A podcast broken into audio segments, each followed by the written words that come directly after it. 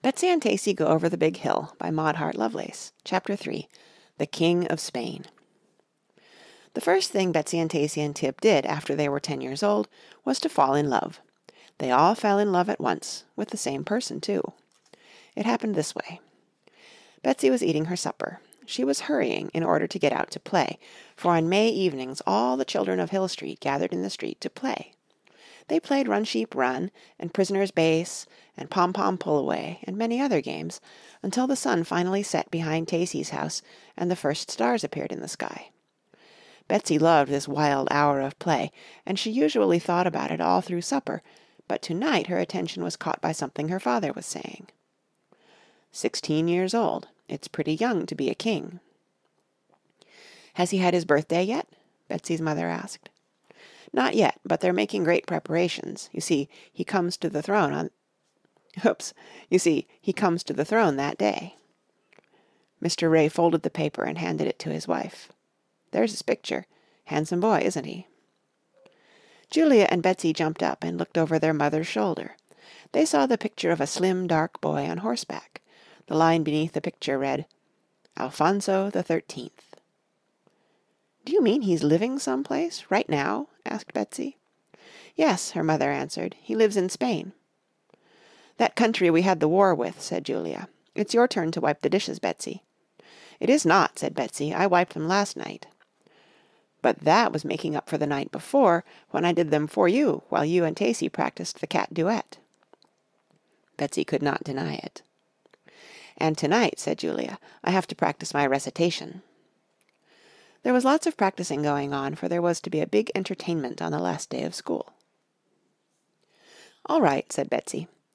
She didn't mind staying in to wipe dishes as much as usual. It was a chance to ask her mother about the King of Spain. She had known, of course, that there were kings and queens outside of fairy tales and histories, but she had never thought much about them before. It was strange to think now of a real live boy being a king. She listened eagerly while her mother told her all she knew about him. His father had died many years before. His mother, the Queen, had been acting as regent, but on May 17th he would be sixteen years old, and then he would ascend the throne and rule the country himself. Madrid, that's the capital of Spain, is turned inside out with excitement, Betsy's mother said. Betsy felt turned inside out with excitement, too. After the towels had been hung to dry, she ran into the back parlour to find the newspaper.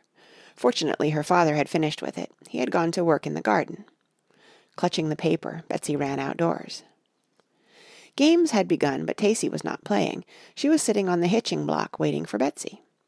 The sun was low, and the new leaves on the trees shimmered in a golden light. Tacy, cried Betsy, did you know there was a king in Europe, alive and everything, only fifteen years old? I've heard about him, Tacy said. Here's a picture of him, said Betsy. She sat down beside Tacy on the hitching block, and they looked at the picture together. Just think, said Betsy, we're sitting here on this hitching block, and at this very minute he's somewhere doing something. Maybe he's eating his supper, Tacy said. Maybe he's out horseback riding, like he was when this picture was taken. Maybe he's saying his prayers. Maybe he's blowing his nose. It seems queer to have him blowing his nose, said Tacy, looking displeased. Oh, probably he has an embroidered handkerchief, said Betsy. I imagine he does. They looked at the picture again. Tacy, said Betsy, do you know what? What? asked Tacy. I'm in love with him, said Betsy. It's the first time I've ever been in love. Do you want to marry him? asked Tacy. Yes, said Betsy, I do. Do you? I certainly do, Tacy said. The games on the street were going full swing now, but neither Betsy nor Tacy cared about joining in. They sat looking at the King of Spain's picture, which was gilded by the sunset light. Just then Tib ran up, breathless. My mamma, she began. Tib, said Betsy, interrupting, did you know there was a king in Europe not sixteen years old yet? Is there? asked Tib. Here's his picture, said Tacy. Betsy and I are in love with him. We want to marry him, said Betsy. We'll be queen if we do. Could you both be queen? asked Tib, staring. No, just one of us, said Betsy, and it had better be Tacy because of her ringlets. She'd look nice in a crown. Tib would make a nice queen, said Tacy. Tacy was shy. She didn't like the idea of being a queen very well. My mamma, said Tib, is making me a white accordion pleated dress for the entertainment, to dance my baby dance in. I was hurrying to tell you. A white accordion pleated dress would be fine for a queen, said Tacy. Don't you think Tib had better be queen, Betsy? If she's in love with him, said Betsy. Tib could see it was a kind of game. If you and Tacy are, I am, she said. Let's play pom-pom pull away now. They're choosing sides. So they all played pom pom pull away until the golden light on Hill Street changed to soft grey, and mothers began calling from the porches. Betsy, Tacy, and Tib didn't talk any more that night about the King of Spain, but they talked about him every night for a long time afterward. The newspapers were full of news of the young King Alfonso as his sixteenth birthday drew near. Every night when her father had finished with the paper, Betsy took it outdoors. She and Tacy and Tib went up to that bench which stood at the end of Hill Street, and there they pored over the printed columns together. Madrid was a whirlpool of gaiety, they read. The city was planning a battle of flowers. The buildings were hung with tapestries and carpets and with red and yellow cloth. Red and yellow must be his colours, Betsy remarked thoughtfully. We ought to wear them then, like badges, Tacy said. After all, we're in love with him. We're expecting to marry him. At least Tib is. If we could find some red and yellow cloth, I would make us some badges, Tib said. Tib could sew. Betsy and Tacy ran into their houses and rummaged in their mother's scrap bags. Betsy found some red cambric, and Tacy found some yellow ribbon, and Tib took these materials home. The next evening she appeared wearing a red and yellow rosette, and when, she, when they had climbed the hill to their bench, she pinned one on Betsy and one on Tacy. They felt very solemn. Now we've got a lodge, said Betsy. My father belongs to a lodge. It's like a club, only more important and very secret. Well, this has certainly got to be a secret, Tib said. Julia and Katy would tease us plenty if they knew we were in love. They wouldn't understand being in love with a king, said Betsy.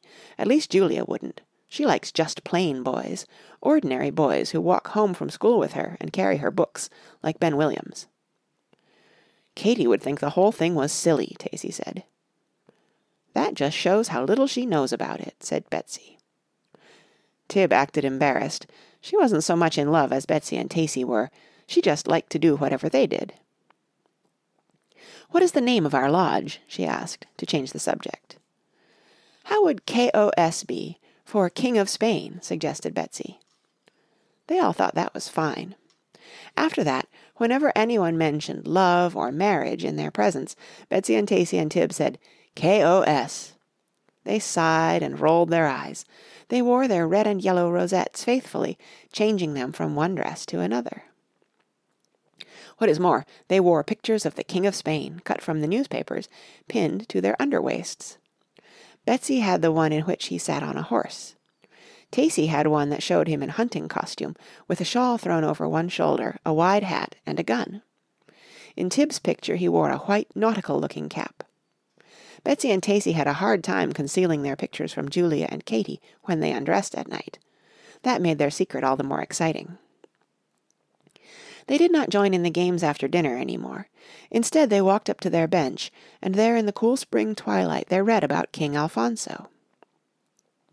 His birthday now was drawing very near. In fact, it would come next Saturday. Peasants, the newspaper said, were flocking into Madrid, wearing the picturesque national costume. Great ladies draped in black lace mantillas sat on balconies. What are mantillas? Tib wanted to know. They're shawls, answered Betsy, who had asked her mother. I think we ought to have some shawls then, said Tib. But the only shawl my mamma's got is her old Paisley shawl. My mamma's got that heavy brown one we play house with, Betsy said. My mamma's got a grey wool one, Tacy said. She'd let me wear it, I think. We all ought to wear them next Saturday, the day he's crowned. Betsy and Tib thought so too. So on Saturday, the 17th of May, they wore shawls all day long except at mealtime. It happened that the weather turned very warm that day. The little leaves on the trees seemed to grow bigger by the minute, and dandelions on the fresh green lawn almost popped up while you watched them. All up and down Hill Street children put off caps and jackets. But Betsy and Tacy and Tib went around wrapped up in heavy shawls. The lilacs had come into bloom by Betsy's kitchen door. They picked a bouquet of fragrant purple clusters. Then they spread a blanket on the lawn and put the bouquet in the middle, and they all sat down. "Whatever are you wearing those shawls for?" asked Julia. "And those rosettes?" asked Katy. "K.O.S.," answered Betsy and Tacy, rolling their eyes. "K.O.S.," answered Tib, trying not to laugh. Julia and Katy went away. "This is really a birthday party, isn't it?" asked Tib. "Yes, it is," said Tacy, "and we ought to have a birthday cake." "I can't very well ask my mamma for a birthday cake," said Betsy, "but I can ask for cookies, and we can pretend they're cake." That was what they did, and while they munched cookies they tried to imagine what was happening in Spain, where the young Alfonso was ascending his throne. "The newspapers to morrow will have it all in," said Tacy from the depths of her shawl. Tib put out a small perspiring face. "But we ought to read them together," she said, "on account of our lodge and we're never together on Sunday." That was true. They attended different churches, and on Sunday afternoon they often went riding or visiting with their parents. "Well, let's not look at the newspapers tomorrow," Betsy proposed, "and when our fathers have finished with them, let's save them." "Then Monday, after school, let's take a picnic up on the big hill," suggested Tacy. "Let's go to that place we went to before, where we can see little Syria. It's the farthest from home of any place we know. There won't be anybody around to disturb us, and Betsy can read the papers out loud," said Tib. "This mantilla's hot," she added. "If you're going to be Queen of Spain," said Betsy, "you've got to get used to a mantilla, and so have Tacy and I, because we'll be your ladies in waiting, I suppose." "Oh, of course," said Tib. It was difficult next day not to look at that sun at the whoops. It was difficult next day not to look at the Sunday newspapers strewn so invitingly about, but they did not even peek, and when evening came they managed to hide away all the crumpled sheets. Monday after school, carrying a picnic basket and a fat bundle of papers, they climbed the big hill. They turned right at the Ekstrom's house, calling "Hello" to their friend Mrs. Ekstrom, who was weeding her garden. They went through the secret lane and past the mystery house, down through a fold of the hills and up again. Then, leaving the thick growing trees behind, they came out on a high rocky ridge, just as they had done before. Tib took the ends of her skirt into her hands.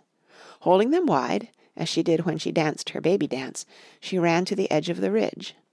Betsy and Tacy followed, and the three of them looked down over their discovered valley. The hillside was freshly green now. The gardens of the Syrians made dark brown patches behind their little houses. Behind Mr. Meacham's mansion an apple orchard made a patch of grayish pink. Everywhere wild plums, in dazzling white bloom, were perfuming the air. "It's just a perfect place," said Betsy, "to read about his birthday." Tacy and Tib thought so too. They tucked the picnic basket into a cleft of the rocks behind them. Usually they ate their lunch as soon as they reached the place to which they were going, but today they were too anxious to read about the King of Spain. Tib perched on a high boulder. Tacy sat down in the flower-sprinkled grass with her knees drawn into her arms. Betsy unfolded the newspapers and spread them on her lap. She leaned against a wall of rock and read. Eight grooms on horseback led the procession. The king rode in the royal coach with his mother, the queen, and his youngest sister, the Infanta Maria Teresa. He was pale, but perfectly cool. "I wish we could have seen him," Tacy interrupted. She gave a long, romantic sigh and looked at Tib. Taking the hint, Tib sighed too. "The king ascended the throne," read Betsy. "He bore himself with manliness. Smilingly he acknowledged the ovations of the crowd." "What's ovations?" asked Tib. "It's cheering and clapping." "We'd have clapped good and hard if we'd been there," Tacy said. "It's terrible that we weren't there." Betsy read on. He wore a dark blue uniform with gold facings, a steel helmet with a white plume, and a red silk waistband from which hung a sword. "He must have looked stylish," Tacy said. Isn't there a picture? Tib asked. Plenty of them. Here's a picture of the palace. This is where you'll live, Tib, said Betsy. It looks like our post office, only bigger, Tib remarked. It's sure to be nice inside, said Tacy. You'll like living there. Speculation, continued Betsy, is rife in the capitals of Europe as to whom he will choose as a bride. She paused, and her gaze ran down the column. Don't read to yourself. What is it? Betsy did not seem to hear. She gave a small squeak of dismay. Oh, dear, dear, dear. What is it? cried Tacy and Tib. Tib can't marry him after all. None of us can. Why not? Because, wailed Betsy, we are not of the blood royal. What does that mean? Tib demanded. It means we're commoners. It means we're not princesses, Tacy explained. He can only marry a princess. That's the silliest thing I ever heard of, said Tib. Oh well, it doesn't matter. I'll wear my accordion pleated dress when I dance my baby dance. Betsy and Tacy looked at each other. Their eyes said, Isn't that just like Tib? But now we'll never see him, cried Tacy in a tragic voice. Let's go over to Spain anyhow, said Betsy. Let's be servants in the palace if we can't be queen. You and Tacy wouldn't be any good as servants, said Tib. You can't cook. I can cook, but I don't think it's worth while to go way over there just to cook. They sat in flat silence. It doesn't it doesn't seem right, Tacy burst out, that he doesn't know a thing about us. He ought to know there are such people as us, and that we have a lodge and wear his colors and pin his pictures to our underwaists. He certainly ought, Betsy agreed. An idea popped up in her head like a dandelion on a lawn. Let's write him a letter and tell him. Betsy, cried Tacy. you wouldn't dare. Do people write letters to kings? asked Tib. If they want to, they do. We do, said Betsy. Tacy's blue eyes began to shine. We'd better do it right now, she said, while Julia and Katy aren't around to catch on what we're doing. But we haven't any paper and pencil, said Tib. You can run to Mrs. Ekstrom's house and borrow some, said Betsy. "Tacy and I will wait right here. Tib didn't mind going. She ran lots of errands for Betsy and Tacy. She was off now almost as swiftly as one of the little yellow birds which were flying in and out of the blooming wild plum trees. When she was gone, Tacy said, I certainly feel sorry about Tib's not being queen. So do I, said Betsy. It's too bad we're not of the blood royal. She'd have made a nice queen, said Tacy, in that accordion-pleated dress. And I've got kind of interested in queens. I wish we could think up another queen game so that Tib could be queen. Maybe we can, said Betsy. There's a poem about Queen of the May. Julia's reciting it for the school entertainment. Maybe we can get an idea out of that. They talked about it until Tib came back from Mrs. Ekstrom's. She had a pencil and a tablet of paper and an envelope too. I told Mrs. Ekstrom we were writing a letter, but I didn't say who to, she explained. She sat down on one side of Betsy, and Tacy sat down on the other. Betsy wrote the heading and the salutation, just as she had been taught to do in school. Then she started the letter proper, and when she couldn't think what to say next, Tacy or Tib told her. When the letter was finished, it read like this. Deep Valley, Minnesota, May 19, 1902. King Alfonso XIII, Royal Palace, Madrid, Spain, Europe. Dear Sir, We are three little American girls. Our names are Betsy, Tacy, and Tib. We are all in love with you, and would like to marry you, but we can't, because we're not of the blood royal. Tib especially would like to marry you, because she has a white accordion-pleated dress that she's going to wear when she dances the baby dance. She looks just like a princess, so we're sorry. But we're glad you got to be king. Three cheers for King Alfonso of Spain. Yours truly, Betsy Ray, Tacy Kelly, Tib Muller. That's a fine letter, said Tib. Tomorrow after school, Aunt Tacy, we'll walk to the post office and mail it. We'll have to take some money out of our banks, said Betsy. It will cost quite a lot of money, I imagine, to send a letter to Spain. They put the letter into the envelope and sealed it, and addressed it to the King in his palace, Madrid, Spain, Europe. When they had finished, they were suddenly very hungry. I'm famished, said Betsy. I could eat nails, said Tacy. Let's have our picnic, said Tib. And they scrambled over the rocks to that cleft in the big rock where they had left their basket. But when they reached the cleft they stared with eyes of wonder and dismay. The picnic basket was gone. End of chapter 3, read by Kara Shallenberg, www.kray.org, on Sunday, October 11th, 2015, in El Sobrante, California.